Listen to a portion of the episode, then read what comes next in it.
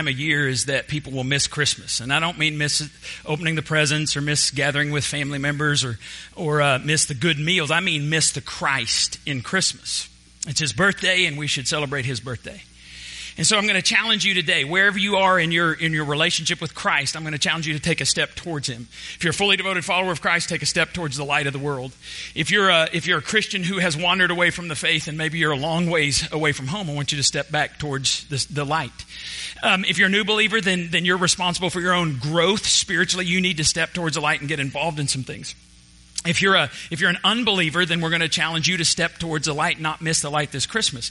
And it's going to look different for every one of you depending on where you are. If you're a fully devoted follower of christ then then you um, you maybe need to get involved in a in an in-depth um, bible study. We're going to do that in january when we do experiencing god or we do the love and respect for for marriages. Even if if you're not married you got to get involved in that love and respect um, study there's a lot of stuff going on you can do if you're a, if you're away from christ and you're coming back, you need to get involved with a group so that you can have accountability and fellowship.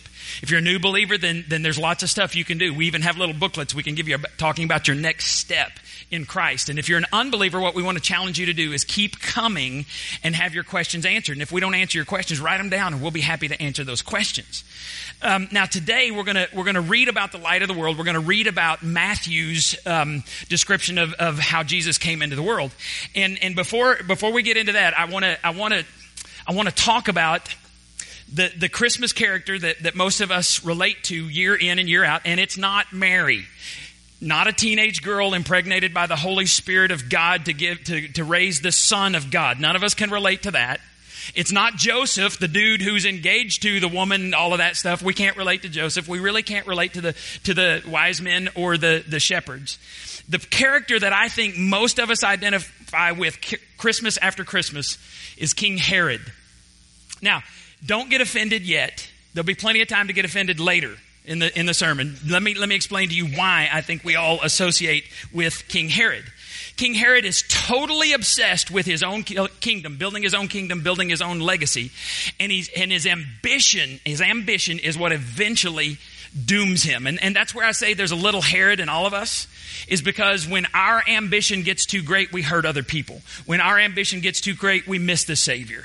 And so that's where I'm going with this today.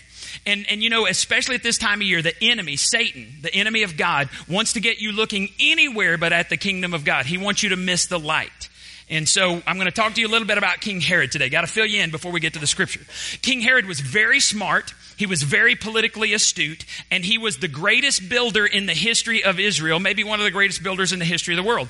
He was such a good builder that he gave himself the name the Great. So he's King Herod. Herod the Great comes from Herod himself, who looked around and said, Man, I'm a great builder, therefore I must be great, therefore you must call me great. That's how I think it went down. But anyway, he called himself Herod the Great.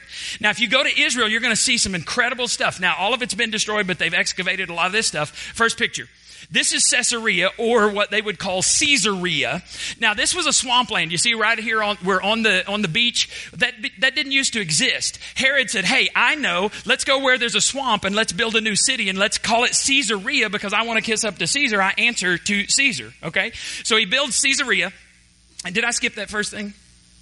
No, I didn't. Okay, so he, he builds up Caesarea. Now, it's a swamp, and so um, he has to build it up, and then he has to get fresh water. We'll show you that in a minute. You see that there's an amphitheater. See the oblong thing over there? That's where they did chariot races, like um, in the movie Ben Hur. And, and you could actually, they they uncovered seating for, for like over 100,000 people, maybe even 500,000 people could have gotten in here to see all of this. Unbelievable thing. If you see out there the little point sticking out, and you see a little square that has water in it, that used to be a freshwater swimming pool. There used to be a wall up around it. And, and as Janie and I were standing there back back in March looking at that, we're going, dude, wouldn't that kind, kind of be weird to be swimming in the swimming pool in Herod's palace here, knowing that right outside this retaining wall is an ocean that could kill you? You know, it's, it's not.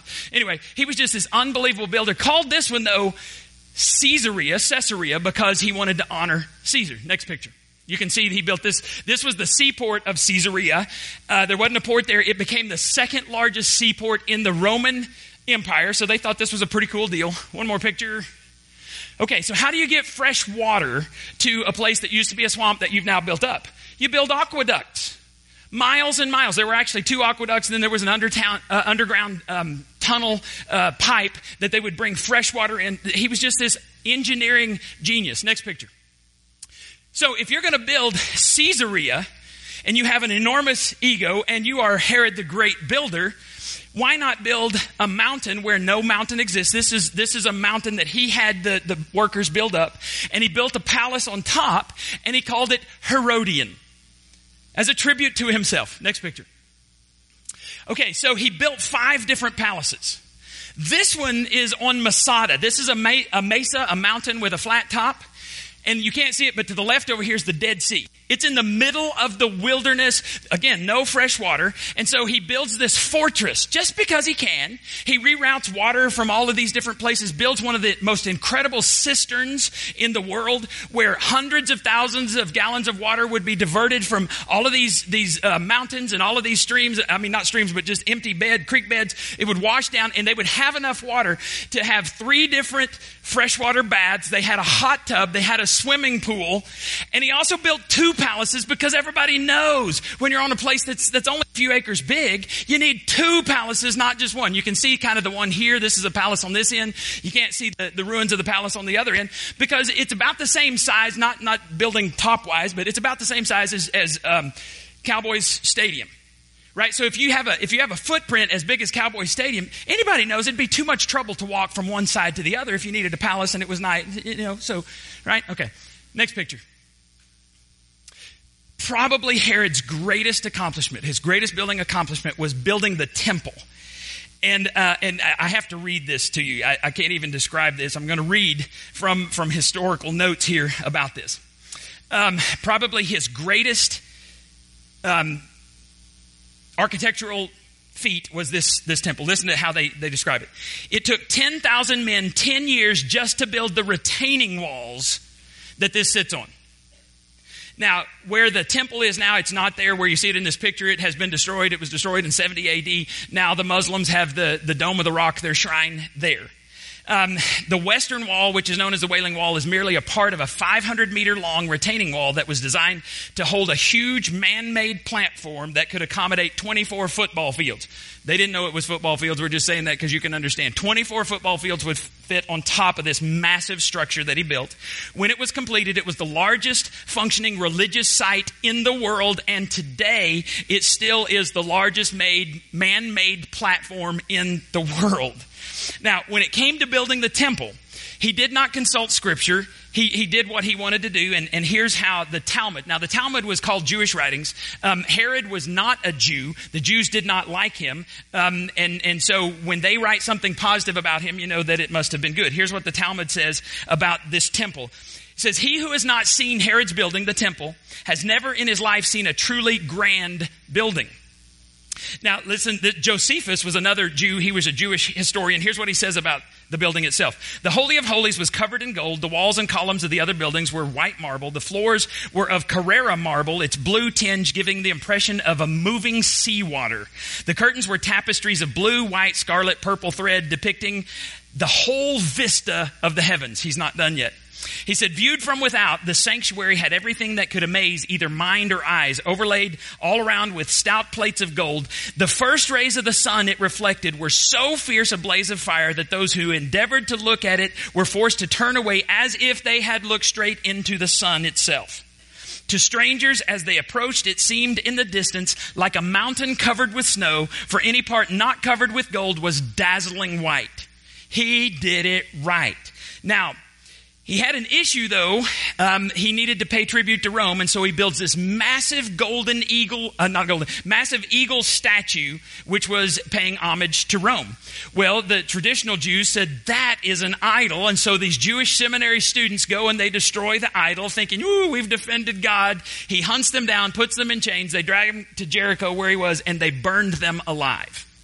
Herod did not like uh, religious teachers who disagreed with him. So the Sanhedrin was 70 members. This was the religious parliament.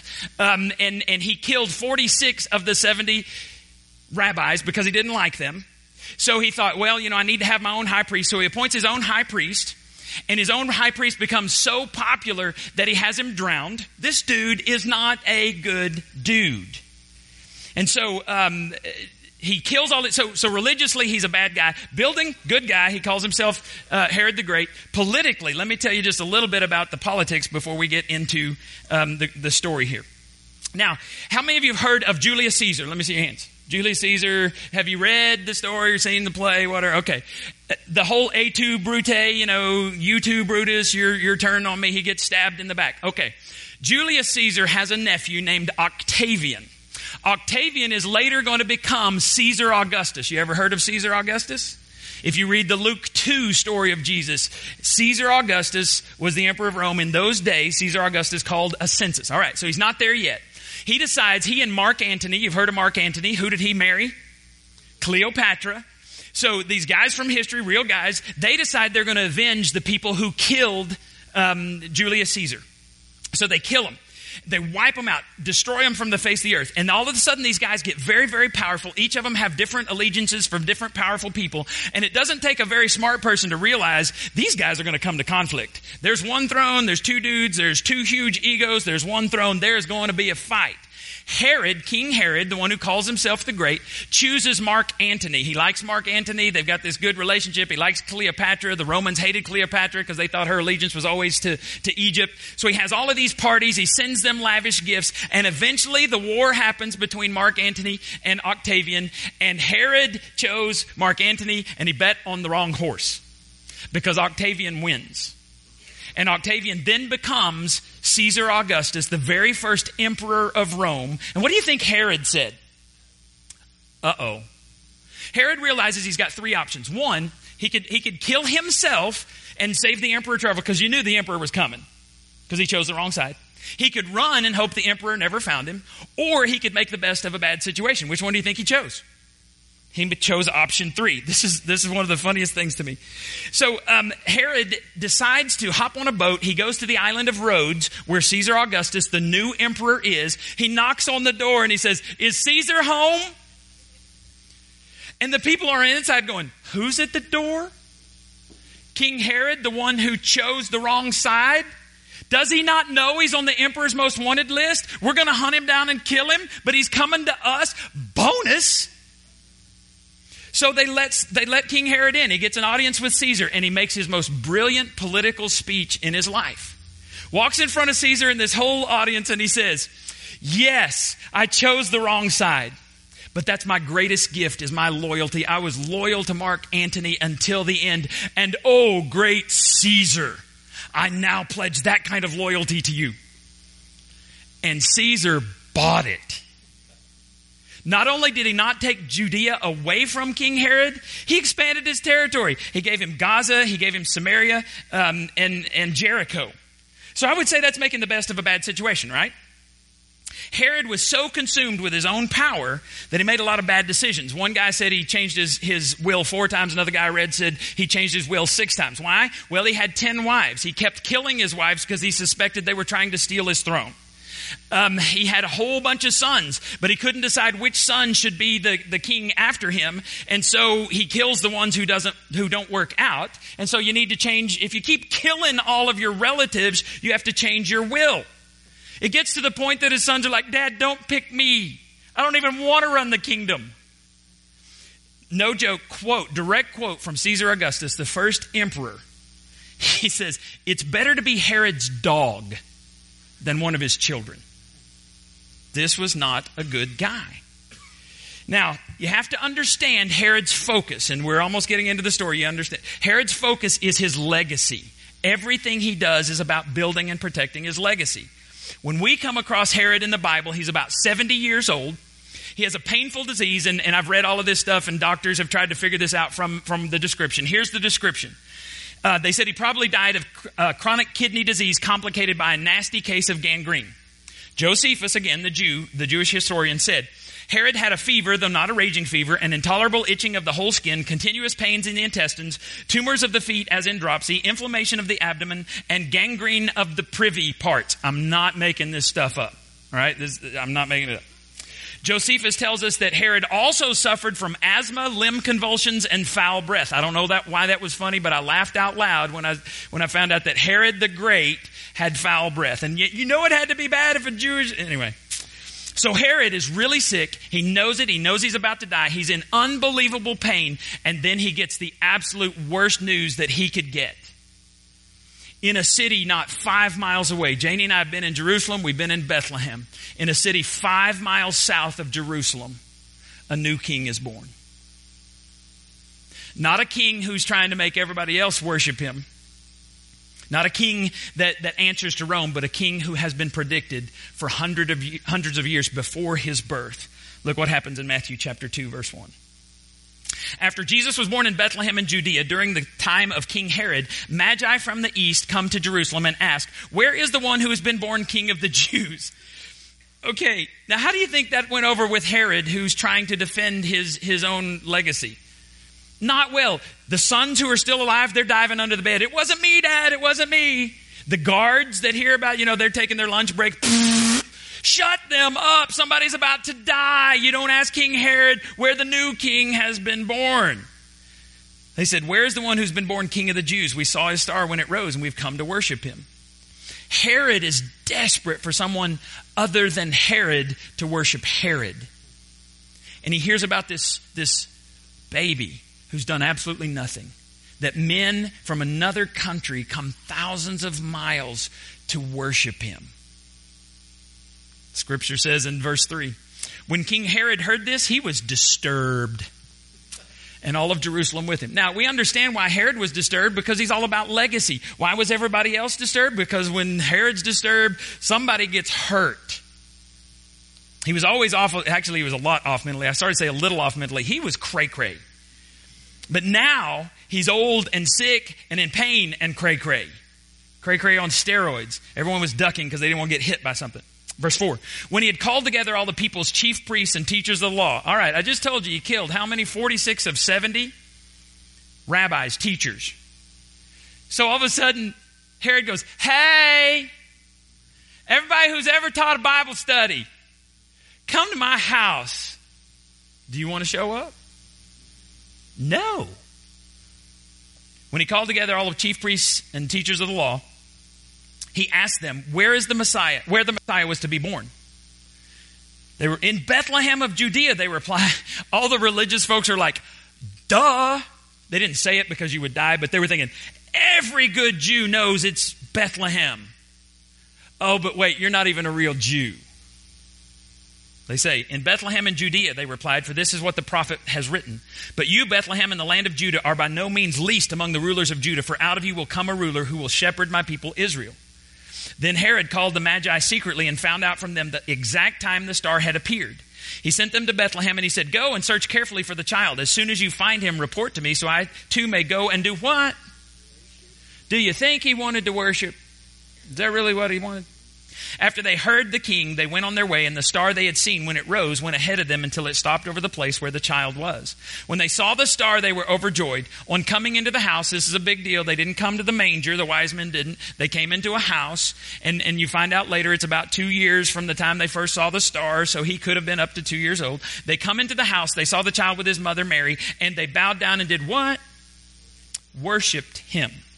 Then they opened their treasures and presented him with gold, gifts of gold, frankincense, and myrrh. This word worship meant something very, very different back then than it means today. It did not mean singing. Worship in that time meant you recognize that you're in the presence of one greater than you are. And you do whatever you need to do physically, emotionally, spiritually, mentally, financially to demonstrate to the one who is greater than you that you know they are greater than you right? It had nothing to do with, with singing. These wealthy men traveled thousands of miles, come and they bow down and they give gifts to this one who's done nothing but simply because of who he is. They say, We want to worship you. Five miles away, the guy who desperately wants to be worshiped. He's greatly disturbed. Anyone heard from those wise guys? You let me know as soon as those wise guys show up. Because Herod's focus was his legacy, his struggle, his whole life, his struggle had been to preserve, protect, and control his kingdom. So, what do you think he's going to do? You think he's going to bow down to a toddler? No. This is why I say there's a little bit of Herod in all of us. You see, before Christ, our whole life is preserve, protect, control our lives, our kingdom. The crazy thing to me is when we're Christ followers, after we come to Christ, we still try to preserve, protect, and control our own kingdom. We still try to make deals with God instead of worship Him. Oh, yeah, God, I'll, I'll come to church um, as long as you do something for me. Um, I'll read the Bible, I'll pray. I might even give some money as long as I know you're going to pay me back. I, God, if you'll just help me build my kingdom, then sure, I'll throw a little worship your way. But surrender? You must be crazy. If you think I'm going to bow down and give up control to someone else. My whole life has been about preserve, protect, and control. You want me to say yes before I even know what the question is? Yes. That's worship. That's why I can think why I can say I don't think worship happens very often in American churches. Because we think it's about the singing. We think it's about us. Worship was never designed for you. It's designed for God. See, worship is I'm going to do whatever I can physically, emotionally, spiritually, financially to demonstrate that I worship the one true God. Has nothing to do with me. See, people say, oh man, worship was good today. And I want to say, according to whom? You? No offense. Worship according to God is very different than worship according to us. God says, You want, you want to worship me? Then you recognize I'm greater. You get down on your knees. You give whatever you need to give. You demonstrate that you worship me. And then God will say, Worship was good today. We've got too many of us worshiping ourselves and not the risen Savior. True worship changes our focus from our kingdom, my life, to His. It's all about Him. After having been warned in a dream not to go back to Herod, they returned to their country by another route. When they had gone, an angel of the Lord appeared to Joseph in a dream. Get up. God, God doesn't come and make suggestions. He comes and tells you what to do. Get up, he said. Take the child and his mother and escape to Egypt. Stay there until I tell you. For Herod is going to search for the child to kill him. So he got up, took the child and his mother during the night, and left for Egypt, where he stayed until the death of Herod. And so was fulfilled what the Lord had said through the prophet Out of Egypt I called my son. When Herod realized that he had been outwitted by the Magi, he was furious. What happens when Herod is furious? People die. His whole life had been about controlling the outcome. Even when he chose the wrong army, he was able to control the outcome and expand his kingdom. He thought when he talked to the Magi, he had outsmarted destiny. He thought that, that he had preserved his kingdom. And when he found out he was wrong, he goes about preserving his kingdom in the most brutal way possible. He gave orders to kill all the boys in Bethlehem and its vicinity who were two years old and under, in accordance with the time he had learned from the Magi. This is a terrorist mindset. A terrorist says it's your own fault. If you'd brought me the one, I wouldn't have to kill the many, but because you didn't bring me one, I'll kill them all. and I don't know why I didn't tell this service a couple few weeks ago. Um, this this really hit me this week because um, my grandson was born on Wednesday. Six pounds five ounces, and I thought, what kind of monster murders a bunch of innocent baby boys simply because he thinks they're a threat to his kingdom? I, I, finished typing most of this before I went to, to meet my grandson. And, and as I'm holding him, I thought I would do anything to protect this boy. And that means that had I been there, had you been there and you tried to protect your child, your, your son under two years of age, you would have been killed too. That's the kind of man Herod was. Now, shortly after all of this, Herod dies a painful death. It was so painful that he actually tried to commit suicide. But as he's killing himself, his cousin walks in and saves him. So he continues to suffer. I'm sorry, that's just poetic justice to me. Just before he died, Herod commanded that all the wealthy, influential Jewish men in Jerusalem be gathered up, put in prison, and then he commands this When I die, execute all of the wealthy, influential Jewish men. Why? He said, So that there will be mourning when I die. Herod knew there was going to be a party when he died. I don't know if you saw this when Fidel Castro passed away and, and people in Miami, the, the, the Cuban immigrants, flooded the streets, had a parade, shooting off fireworks. They're dancing, ding dong, the king is dead, the wicked king is dead. It doesn't sound as good as Wicked Witch, but you know, you get my point if you've ever watched the old Wizard of Oz. When he died, they released all of those men. Because you don't have to answer to or obey the instructions of a dead king. Herod died, they, they, they released all the men. And see, this is how Jesus is different than every other earthly king. Yeah, he died, but he came back to life. Never to die again, and he expects obedience. Let me give you just a, a couple of lessons from Herod. First of all, uncontrolled, uncontrolled ambition turns you into a monster. When you feel like your kingdom has been attacked, you attack someone else's kingdom so that you feel better about your kingdom. Second thing, jealousy makes you paranoid. You start looking for evidence that someone's trying to mess up your kingdom. And when you're looking for evidence, it's called confirmation bias. You find it. See, did you see? They're whispering over there. They're talking about me. They gave me a dirty look. They're mad at me. Makes you paranoid. After Herod died, an angel of the Lord appeared in a dream to Joseph in Egypt and said, Get up. Not a suggestion. Take the child and his mother and go to the land of Israel, for those who were trying to take the child's life are dead. So he got up, took the child and his mother, and went to the land of Israel. But when they heard that Archelaus was reigning in Judea in the place of his father Herod, he was afraid to go there. Having been warned in a dream, he withdrew to the district of Galilee, and he went and lived in a town called, Nazareth. So was fulfilled what was said through the prophets that he would be called a Nazarene. The irony of all ironies in this story is the man who called himself Herod the Great ends up a footnote in the story of Jesus. You wouldn't even know his name. You wouldn't know Herod's name if not for Jesus. that brings me to the third point there. Those who dishonor God, you try to dishonor God to get your kingdom built, you'll always end up a footnote. Can you just imagine being an advisor to Herod when he's on his deathbed? Hey, Herod, I've got good news and I've got bad news. Good news, Herod, thousands of years from people will still be reading your name. That's awesome. That's what he wanted. What's the bad news? You're a footnote in the story of the baby who grew up to be king and savior of the world. And by the way, Herod, you're not known as Herod the Builder. You're known as this evil, paranoid, petulant Herod the Butcher. Have a nice afterlife.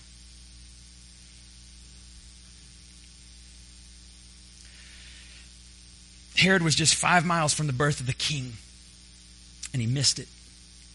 Because everybody who's obsessed with building their own kingdom misses Jesus. They miss the light of the world every Christmas. 80 years after this, after all this stuff I just told you, 80 years later, John, we talked about him last week. John, who was with Jesus from the beginning, who saw Jesus do miracles, who saw Jesus crucified, raised from the dead, who stood and watched Jesus ascend to heaven in the clouds. He'd seen all of this stuff about Herod. He had lived through all of this darkness.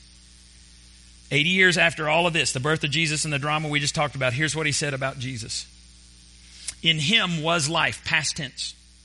And that life was the light of all mankind, past tense. Not a Jewish king, but a king for all the world. He's the light of the world. Now, he shifts to present tense. The word of God is living and active and sharper than a double edged sword. This word is for you today in, in 2016. He shifts to present tense. The light, Jesus, shines in the darkness. John knows a thing or two about darkness. And everybody in this room knows a thing or two about darkness. You know, I told you a long time ago, we, we were talking about the principle of the path, that, that Jesus, when he created the world, it was perfect. There was no sin, there was no brokenness, there was no death, there was no sickness, there was no hurting each other. But then sin entered the world, and we live in this meantime. kind of funny name. Meantime. So in the beginning it was perfect. In the meantime, it's not perfect. Jesus said, I'm coming back and I'm going to make it perfect again. But we live in the meantime when there is sin, when there is darkness. And here's what John said The light shines in that darkness, and the darkness has not overcome it. Not then, not now, not ever. And so, what I want to challenge you today is I want to ask you, how are you going to respond to that light? There's only two options. Are you going to resist it? Or are you going to worship? Because see, when you pray, there's really only two options. My will be done or thy will be done. My kingdom come or thy kingdom come. Those are the only two options. And, and whether you believe it or not, there's going to come a time when you pass from this life and somebody's going to stand up at your funeral. And my question is, are they going to have to make stuff up about you? Or will they say, not only did they respond to and worship the light, they let that light shine through them in such a way that other people are in the kingdom of God? That's my desire for every one of you, is to worship the light and let the light shine through you. Would you bow your heads for a moment? Father, this world is dark. Every one of us has suffered. And I thank you that there was an event that happened 2,000 years ago, the birth of Christ, but it wasn't just about the birth. He died on the cross. It's not about the death. It's about he raised back to life, victorious over sin and the grave, so that, so that everyone who calls on the name of, the, of Jesus may be saved. Everyone who worships the light may be saved. We're saved in this life, but we're saved for all eternity. God, if there's someone here who doesn't know, who's never responded to the light, I pray today would be that day. Make us a light shining on this little hill outside of Palestine so that people within driving distance can come into your kingdom. We pray in the name of Jesus. Amen.